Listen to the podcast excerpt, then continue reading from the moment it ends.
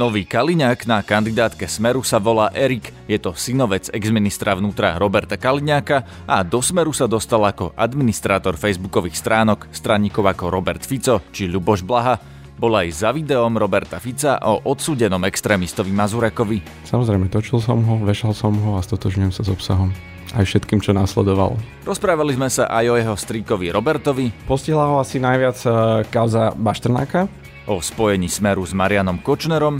To je veľký problém s aj ohľadom na to, aké počúvame vyjadrenia od aktuálnej opozície, ktorá nás chce, teda ktorá chce aktuálnych e, čelných predstaviteľov strany Smer dostať za akýchkoľvek okolností do basy. Aj o názoroch mladej generácie smerákov na práva gejov a lezieb. Priznám sa, že v mladosti som bol asi väčší liberál, než, než, než som dnes. Dnes máte pardon koľko?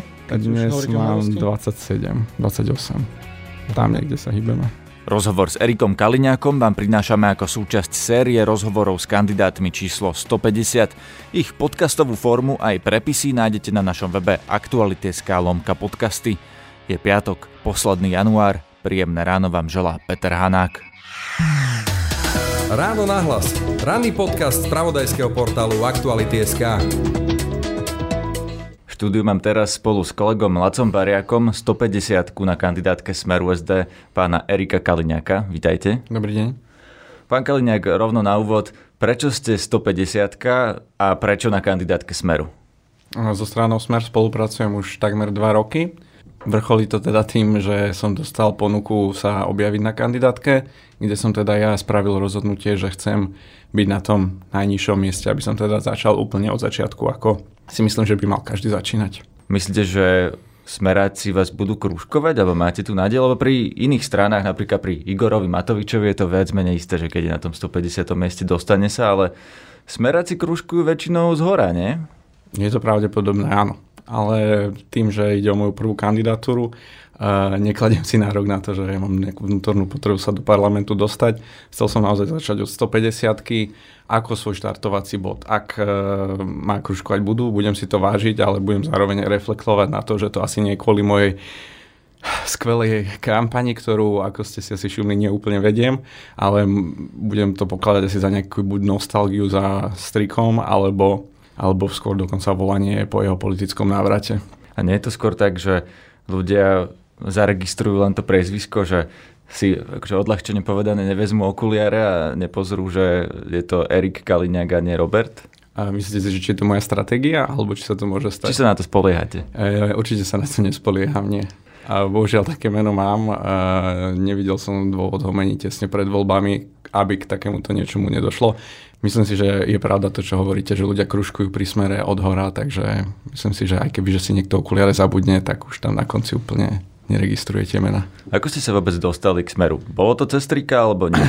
Áno, samozrejme, bolo to cez trika, ale najprv teda išlo o to, že e, Striko sa rozhodol si vytvoriť na Facebooku fanpage a cítil vnútornú potrebu, aby to správal niekto, kto je mu blízky, kto, na koho sa vie spolahnuť, že mu je dostupný 24-7 a že neurobi nič, čo by bolo proti jeho voli. To znamená, že vlastne požiadal mňa, ponúkol mi takúto spoluprácu na začiatok, čo som teda prijal a tam vlastne od vzniku jeho fanpageu ho vediem ja, publikujem ja, staral som sa o neho po všetkých administratívnych stránkach. A čo bol ten krok od fanpageu Roberta Kaliňáka na kandidátku Smeru? Vieme, že Nedávno sa ukázalo, že ste boli aj admin facebookovej stránky Roberta Fica. Bol toto ten medzikrok, alebo ako ste sa vlastne dostali reálne z administrátora facebookových stránok do politiky? Je to takmer dva roky vlastne, čo som bol oslovený po, dajme tomu, pol roku alebo až roku úspešnej spolupráce so Strikom eh, na sociálnych sieťach, aby som eh, vstúpil priamo do Smeru, stal sa zamestnanec Smeru a pomohol vlastne aj prevziať E, stránky, ktoré sú v vlastníctve Smer, ak sa tak dá povedať, či už je to hlavná stránka strany Smer, alebo teda fanpage pána Fica. A čo som teda prijal, začal som ich správovať a išlo viac menej aj o spoluprácu tematicky, čo, aké boli návrhy, čo tam dávať, ako to formulovať, ako formou to vešať, kedy to vešať, všetky tieto veci, na ktorých som sa aktívne podielal. Pardon, to znamená... kto toto rozhoduje v smere? Že aká je, je stratégia komunikácia? Je to tímová spolupráca. Ale je tam nejaký šéf? Šéf je samozrejme, čo sa týka sociálnych sietí, samozrejme šéf je vždycky e, daný poslanec, ale respektíve vlastník toho profilu. To znamená v prípade Roberta Fica je to pán Robert Fico. Ako ľudia reagujú na vás, keď sa predstavíte, že ste Kaliňák? Sú, sú rôzne skúsenosti. E, ak sme sa nikdy predtým nepoznali, ani o mne nepočuli, naozaj ide o prvý styk. Spomenie sa slovo Kaliňák, pýtajú sa, že či mám niečo s našim ministrom, respektíve teraz bývalým ministrom. A myslím si, že bez hľadu na to, akú odpoveď si zvolím, je reakcia nejaká, je to vyslovene iba záujem z ich strany. Niekedy, niekedy sa objaví možno ešte jedna veta, ale zväčša iba keď je pozitívna. Ak, ak aj vidím na danom človekovi, že možno má nejaké negatívne skúsenosti, negatívne názory, zatiaľ si vždy nechal pre seba, čo som, čo som vnímal pozitívne. A, ale ak ide, ak má daný človek e, pozitívnu skúsenosť, zväčša sa rozprávame o niekom, kto pracoval pod uh, strikom na ministerstve vnútra, tak uh, ho chce, aby som ho pozdravil, odkázal mu veľkú vďaku a že mu naďalej fandia.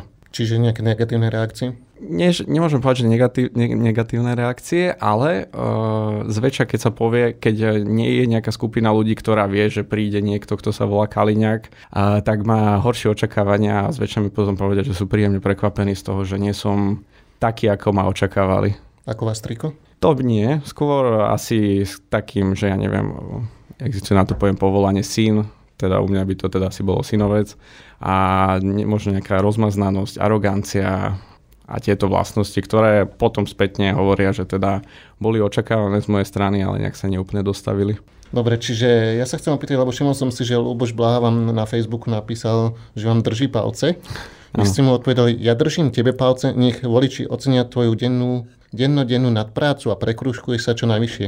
Ano. Sú vám názory uh, pána Blahu blízke? O, rozprávame sa o filozofických názoroch, alebo... Politických. Áno, áno, z toho, čo poznám po osobnej stránke a z jeho vedeckých prác a kníh, uh, sú mi jeho názory blízke. Nepýtam sa na vedecké práce, pýtam sa na, hlavne na jeho statusy.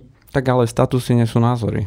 Viete, a čo sú statusy? Sú komentáre. Stotožňujem sa s každým jeho komentárom. Tak to, to vás zaujíma? Do statusov človek dáva to, čo si myslí. Áno, ale veľakrát sú tam uvádzané fakty, veľakrát je to komentovanie toho, čo sa stalo. Viete, keď uh, napríklad myslím, že každý týždeň uverejňuje uh, jeho analýzu, jeho komentár, do, doplnenie relácií, ktoré boli cez daný víkend, to znamená, nemyslím si, že tam nájdete jeho názory Zostaňme pri tých statusoch na Facebooku. Áno, uh, s väčšinou áno. Čo to znamená s väčšinou? Uh, s ktorým napríklad ste mali problém? So žiadnym som nemal problém. Niekedy mi proste viacej zapasujú, viacej, viacej uh, ma potešia, viacej sa s nimi viem stotožniť. Mám pocit, že sú po politickej stránke lepšie napísané, než možno niektoré. Niektoré sú pri, možno príliš dlhé. To diskutujeme s ním dookola o tom istom. Ja by som sa opýtal, že či vám je bližší Luboš Blaha alebo Peter Pellegrini? Lebo Peter Pellegrini sa vyhranil voči Lubošovi Blahovi aj verejne povedal, že by nemal byť čo, teda predsedom Európskeho výboru.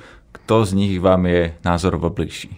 To vám neviem povedať, že názorovo je, je, je pravda, že s pánom Pelegrinim sa nepoznám až tak dostatočne dobre, aby som poznal jeho názory tak, ako poznám eh, názory Luboša, s ktorým som občas aj spolupracoval, ktorého statusy e, viacej vyjadrujú jeho názory.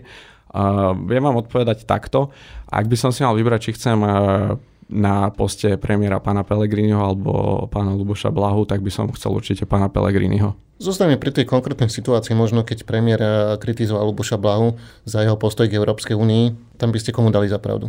Vychádzajúc z toho, čo vedel asi o danej situácii pán premiér, dal by som uh, za pravdu pánovi premiérovi. Vychádzajúc z toho, čo všetko viem o Lubošovi Blahovi, viem, že napriek tomu, že médiá aktívne pracujú na tom, aby otočili jeho názory a čo najviac ho z neho spravili, ak, ne, ak nie extrémistu, tak uh, radikálne vyhra, vyhraneného človeka.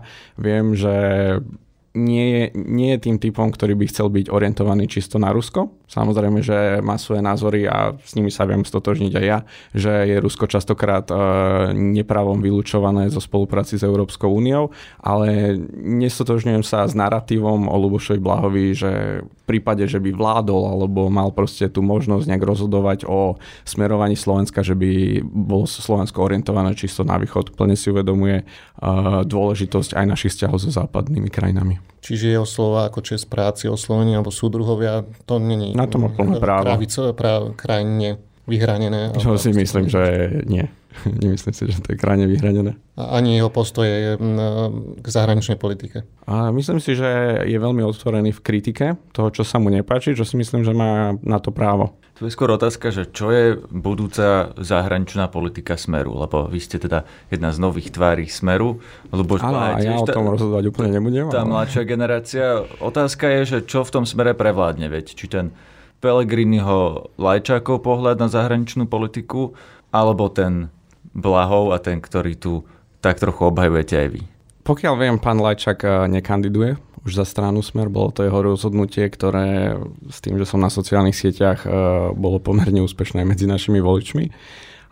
O tom, ktorý smer prevládne, ak to teda takto chcete formulovať, rozhodnú hlavne voliči vo voľbách. Ja osobne som veľmi zvedavý na to, koľko kto dostane krúžkov. Myslím si, že strana Smer pred voľbami urobila rozhodnutie správne, že na pozíciu jednotky dala Petra Pellegriniho, ktorý proste dva roky vedie túto vládu a vedie ju veľmi úspešne, bez s minimálnym počtom kauz, ak teda nerátame to zlyhanie, ale ktoré v mojich očiach pochopiteľné pána premiéra, teda pána ministra ekológie, prostredia životného, životného prostredia. životného prostredia a tak je to viac menej vláda, s ktorou sú spokojní všetci a čo sa odráža aj na jeho číslach, a či už e, v prieskumoch, ktoré boli zverejnené, alebo aj v našich interných prieskumoch, a koho chcú vidieť na čele ďalšej vlády. Je to jednoznačne Peter Pellegrini a preto si myslím, že strana spravila správne rozhodnutia a dala ho ako lídra a je jej kampaň sústredená práve na ňo. Počúvate podcast Ráno na hlas. Laco Bariak sa potom opýtal na úlohu Roberta Fica v Gorile. Áno, myslím, že tam je veľmi dosť jasne povedané, že pán Robert Fico sa ničoho nebojí, pretože je kompletne čistý a politiku robil vždycky férovo, spravodlivo a bez akýchkoľvek uh, pochybností. A že nie na predaj. Čo myslím, že potvrdili aj slova pána Haščaka v danej nahrávke. Spomína 30 miliónov, ktoré vyčlení na mediálnu deštrukciu, ak môžem použiť to slovo, strany Smer a Roberta Fica.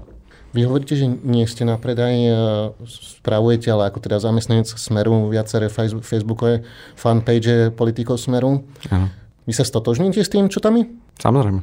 Do bodky. Aha. Čiže napríklad aj s tým sporným videom e, Roberta Fica, v ktorom e, obraňuje ex-poslanca Mazureka. Samozrejme, točil som ho, vešal som ho a stotožňujem sa s obsahom. Aj všetkým, čo následovalo chápal som pohoršenie, vedeli sme, že príde, ale takisto uh, by ste sa mohli spýtať uh, strika uh, to, ako nakoniec rozhodol prokurátor, alebo prokurátor to bol, čo rozhodol o zamietnutí stíhania, pokladáme za, za, za správne. Ja by som sa opýtal ešte na váš vzťah s stríkom, Robertom Kaliňákom. Či napríklad ste sa o politike rozprávali doma, o kauzach Smeru napríklad? Uh, o kauzach Smeru možno menej, uh, o kauzach uvozovky tu asi nevidíte, ale v kauzach uh, strika viacej. Samozrejme, že nás to zaujímalo vlastne od detstva, od momentu, ako vstúpil do politiky. Uh, to bola téma aj pre mňa v zmysle, že sa o nej diskutovalo na školách a nedalo sa proste tváriť, že politika neexistuje a že moji spolužiaci o tom nevedia a ja o tom neviem a tak ďalej. To znamená, že politika bola súčasťou e, našej domácnosti od momentu, ako sa do nej rozhodol vstúpiť. Ktorá téma najviac, alebo ktorá kauza naozaj Roberta Kaliňáka postihla najviac? Hmm, postihla ho asi najviac uh, kauza, uh, kauza Baštrnáka, s tým ale, že sa diala a mediálne sa na ňu tlačilo v období, kedy uh, Slovensko predsedalo uh, Európskej rade a veľa síl strany Smer SD išlo práve do tohto predsedníctva, aby, aby prebehlo úspešne, adekvátne, aby sme neurobili slovenskú hambu, pretože na to Smer uh, vždy dbal. A tým, že toto zasadanie bolo o to komplikovanejšie, pretože sa tam riešila aj téma imigrácie, tak o to viac úsilia proste do nej e, vkladal vtedy Striko. Čoho dôsledkom bolo to, že práve kauza Bašternák e, a myslím, že vtedy v tom okolí časovom sa hýbalo aj tie slavné, slavné slovné spojenie, že doba kešu, tak e, nestíhal reagovať, nedokázal sa dobre brániť napriek tomu, že išlo úplne o nezmysly doslova. Čiže spájanie Roberta Kaliňáka s Bašternákom nepovažujete za Takto. horšujúce alebo za problémy?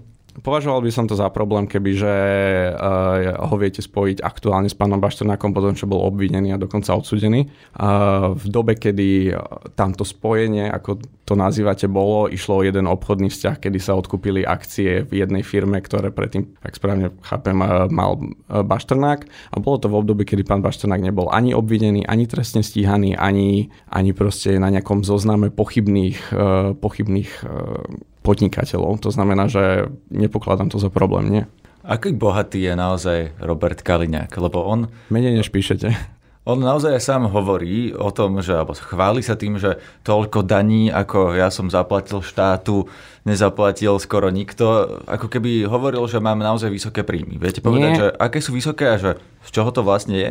Neviem vám povedať, aké sú vysoké jeho príjmy. Viem z toho, čo rozprával, že nie sú ani, ani z 10% tak vysoké, ako sa o ňom píše. Ten komentár k tým daniam si vždy vysvetľujem tým, že on je patrične hrdý, hrdý na to, že ako správny občan odviedol všetky dane úplne všetkého, čo ho mal, nikdy nič, ne, nikdy nič nezamlčal, nikdy nič proste neobyšiel, čo nie je pravda napríklad o pánovi Matovičovi alebo pánovi Kiskovi. Áno, hrdí sa tým, ale nevidel by som, eh, nevidel by som za tým nejakú jeho snahu sa preukázať ako, ako bohatým človekom. Skôr ide o ten taký konflikt záujmov, viete, ktorý môže nastať tým, že niekto je politik a zároveň podnikateľ, ktorý má zjavne záujmy aj zarobiť, teda okrem toho, že je v nejakej štátnej funkcii. Tak eh, jednak už v štátnej funkcii nie je. Ale tak celé roky bol a zároveň bol podnikateľom, alebo teda vlastníkom tých firiem. Áno, ale ani jedna z nich nemala akýkoľvek uh, vzťah uh, obchodný so štátom. To znamená, že v tom konflikt záujmov by som nevidel. Jediný krát, čo si pamätám, že boli jeho firmy prepájané so štátom, bolo keď si myslím pán Špirko začal tvrdiť a úplne vymýšľal, že cez jeho firmy mali tiec proste zahraničný kapitál, ktorý proste je jednoznačne preukazateľné, že sa nedialo, pretože jeho firmy pôsobili na Slovensku a iba so slovenskými dodávateľmi. To znamená, to bolo jediné vymyslené obvinenie a hovorím jediné, ktoré evidujem, ktoré hovorilo o možných prepojeniach jeho firiem na štát. A predsa len pán Špirko je prokurátor špeciálnej prokuratúry. Myslíte, že on by si také obvinenie vymyslel? Lebo on vychádzal z toho, čo, čo svedčili svetkovia Áno, myslím si, že si také uh, obvinenie vedel vymyslieť. On sa. Nebolo by to prvýkrát. Prečo by si prokurátor vymýšľal obvinenie? Áno, myslím si, že si to mohol pokojne vymyslieť, pretože je tam možný konflikt záujmov, tak ako ste spomínali uh, pri Stríkovi, že či nebol konflikt záujmov to, že bol podnikateľ a to, že bol politik. Myslím si, že sú jasné náznaky, že aj pán Špírko mal záujem uh, politicky zasahovať, prípadne byť politicky aktívny, čo je tiež uh, v veľkom konflikte záujmov. Ale aké máte na to? Predsa len to je prokurátor úradu špeciálnej ak, prokuratúry, áno, ak, čo je nezávislý a nepolitický úrad. Áno, ale aktívne spolupracoval uh, na, s Igorom Matovičom na protestoch rôznych. Na ktorých? Uh, Myslím že, myslím, že to boli tie protesty, čo sa odohrávali po vražde Jana Kuciaka, ale nie som si istý. Možno, možno sa bavím ešte a o tých ako na nich spolupracoval? A myslím, že na nich vystupoval verejne, čítal nejaký spis. To je spolupráca? Áno. Je to, je to verejné vystupovanie a na, politické, na politickom mítingu, ak to tak chcete nazvať. To je spolupráca určite. Predseda spolu Miroslav Beblavy označil vašu stranu za zločineckú organizáciu. Zrejme s tým nebudete súhlasiť. Áno, zrejme s tým nebudem súhlasiť. Prečo? Pretože sme politická strana, máme 15 tisíc členov a ani nemyslím si, že adekvátne ich nazývať zločineckou organizáciou alebo mafiou, alebo vrahmi, alebo zlodejmi, alebo už akékoľvek slovo, ktoré si opozícia nájde ešte do volieb. A nie je to fér voči našim e, členom, vrátane mňa, nie som si vedomý toho, že by som bol zločinec ani nič podobné. Ak boli nejaké personálne pochybenia, myslím si, že už nikto pomaly z daných osôb nie je na kandidátnej listine alebo členom, strany? Alebo členom strany. Ako už môžeme vidieť dva roky, e, presadzujeme a hlavne pán premiér presadzuje úplne jasný a razantný postoj padni komu padni. S čím sa plne stotožňujem. Myslím si, že takýto, takýto postoj e, nemôže fungovať, ak by sme boli zločinecká organizácia. Tými personálnymi pochybeniami máte na mysli koho? Nebudem menovať. Pán Glovač? Nebudem menovať. Pani Trošková? Nebudem menovať. Pán Jasaň? Nebudem menovať. Ako som počúval potom výpoveď Zoltana Andruška, ktorý menoval konkrétnych politikov Smeru vrátane Roberta Kaliňaka, ako tých, ktorí mali kontakty s Marianom Kočnerom? Pokladám to pomerne za absurdné. Uh, Robert Kaliňak jednak uh, jasne odmietol to, že by s ním niekedy volal. Aj s... To odmietol aj Martin Kovač a vieme, že to tak nebolo dneska už. Nehádam sa, ale prepačte strikovi, potom to budem veriť. Konec koncov, akí sú teda tie prepisy s trémy práve, čo, vyzer, čo naznačuje, že asi budú, ak, sme, ak správne vnímam aktuálne dianie. No, tak uh, sa tam dosť jednoznačne píše, že cez Roberta Kaliňáka ani Roberta Fica nikdy nič nevybavil. Čiže nemyslíte si, že Robert Kaliňák bude raz uh, čeliť uh, nejakému obvineniu? Viete čo, to je veľký problém s aj ohľadom na to, aké počúvame vyjadrenia od aktuálnej opozície, ktorá nás chce, teda ktorá chce aktuálnych čelných predstaviteľov strany Smer dostať za akýchkoľvek okolností do basy, či už je to pán, pán, vyjadrenia pána Sulika, že policia musí byť spätne spolitizovaná a musí proste slúžiť politikom.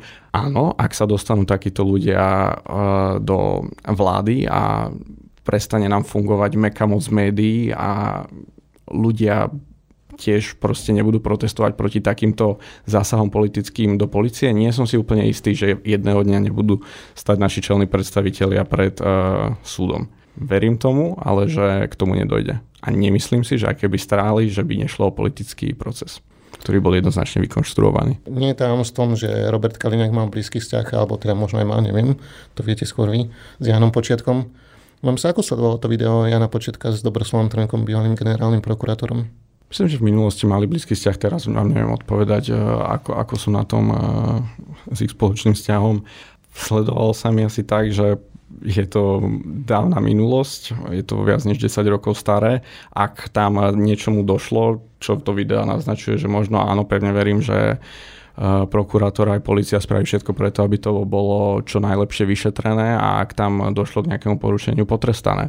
Ja kandidujem na poslanca, nie na policajta a nemyslím si, že prináleží poslancom a politikom komentovať tieto veci, respektíve postupy policie a prokurátory. V tom videu sa spomína aj meno Roberta Fica, ktorého mal vtedajší predseda Jan Slota, tak povedať, oholiť. Nevyrušuje vás to?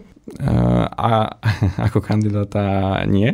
Uh, ako občan Slovenska mám plnú dôveru v to, že policia a prokurátora bude konať. Počúvate podcast Ráno na hlas. Pokračovali sme otázkami o LGBTI právach, ktoré Smer doteraz odmietal. Ako vnímate týchto ľudí? Ako ľudí. Čo to znamená? Že musia mať rovnaké práva, ako, ako majú každý občan Slovenska.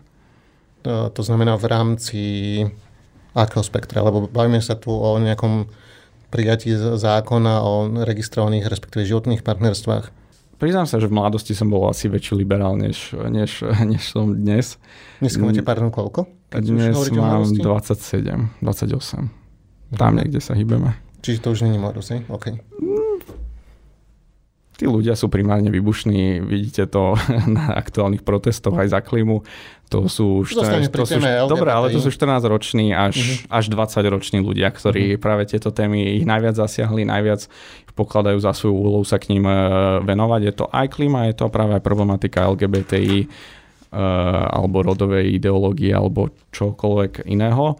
Priznám sa, v tej dobe som bol podobný, Takisto ste zistili, že aj Luboš Blaha bol veľmi podobný, čo, čo mu radi ľudia pripomínajú na Facebooku, ale každý sme si prešli svojim vývojom a nie, pre mňa to nie je téma, ktorú by som chcel otvárať alebo riešiť. Viem, že v strane Smer pri podobných otázkach pán Fico vždy povie svojmu klubu poslancov, že toto sú témy a rovnako ako aj interrupcie, e, či už sprísnenie podmienok interrupcie alebo práve že uvoľnenie týchto podmienok je na e, morálnom svedomí alebo proste názore daných e, poslancov. Vy to ale hovoríte, hovoríte teraz, pred chvíľou ste povedali, že by mali mať, že sú to ľudia ako každý iný a že by mali mať teda aj práva ako každý iný. Áno. Čak, Preto ale... sa pýtam na, napríklad na prijatie zákona o životných, respektíve registrovaných podmienkach. Dobre, ale tie, uh, viete, ani, ani ja s vami neviem uzavrieť teraz uh, registrované partnerstvo a nespadám asi do LGBTI. V tomto sme si rovní. Nie je práve to ten problém, že dva ľudia, ktorí sa majú radi, nemajú rovnaké práva, ak sú to dvaja muži alebo dve ženy, ako keď sú to heterosexuáli? No oni majú rovnaké práva. Kebyže sa my dvaja no, nemajú, ľúbime, tak... Muž a žena sa môžu vziať a pred zákonom áno. utvoriť nejaký zákon neuznaný zväzok, no a dve ženy to nemôžu robiť, čiže nemajú rovnaké práva. No ale každá z nich si môže zobrať muža, to je rovnaké právo. No, nemá rovnaké právo zobrať si toho, koho má Nie, rada. akože e, právne sme si všetci rovní. Ja rozumiem, že niektorí má- máme, máme možno iné, iné preferencie vo voľbe partnerov. Tam strana Smeru urobila, myslím, e, také opatrenia, ktoré sme pokladali za relevantné pre ich e, život, pre problémy, ktoré môžu byť spojené s riešením zdravotných, zdravotnej situácie svojho partnera a tak ďalej. Ale téma, téma spoloč... Ako, ako sa to volá? Registrované. alebo registrovaných, registrovaných partnerstiev nie je téma, ktoré by sa smer mal záujem aktívne venovať. A v tom ja... Jasne, ale netvrdím, že sa chcete aktívne venovať, ale pýtam sa na to, keby takýto zákon prišiel na váš postoj. Kebyže som ako poslanec a mám rozhodnúť, tak by som si preštudoval ten zákon a asi by som bol proti. Proti registrovaným partnerstvom. Proti registrovaným partnerstvom. Prečo? áno. Tak to vnútorne cítim. No, skúste to vysvetliť nejako, že prečo? Čo máte proti tomu, aby sa napríklad dve ženy stali súčasťou registrovaného partnerstva? No, nemám proti tomu nič, proste... Ale povedali ste, že by ste boli proti v parlamente. Áno, ale je to...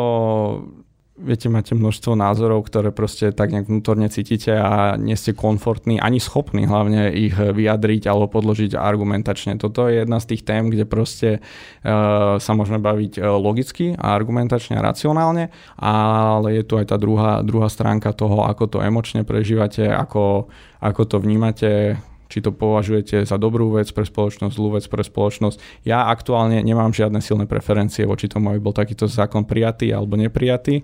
A hovorím, ak by to bolo teraz v tomto momente, asi by som hlasoval proti, ale, ale ne, nebudem sa tu pred vami tváriť, že tento názor je fixný a nemený, pretože som si takouto zmenou už v minulosti prešiel a možno si prejdem znova. Dokázal by vás niekto presvedčiť racionálnymi argumentmi, alebo to zostane vždy pocit, ktorý budete cítiť, ale nebudete ho vedieť vysvetliť? Ja si myslím, že aj ra- racionál, určite, ako vždy, vždy preferujem racionálne argumenty, nie som ten typ človeka, ktorý by bol nejak eh, ako hy- hyperemotívny.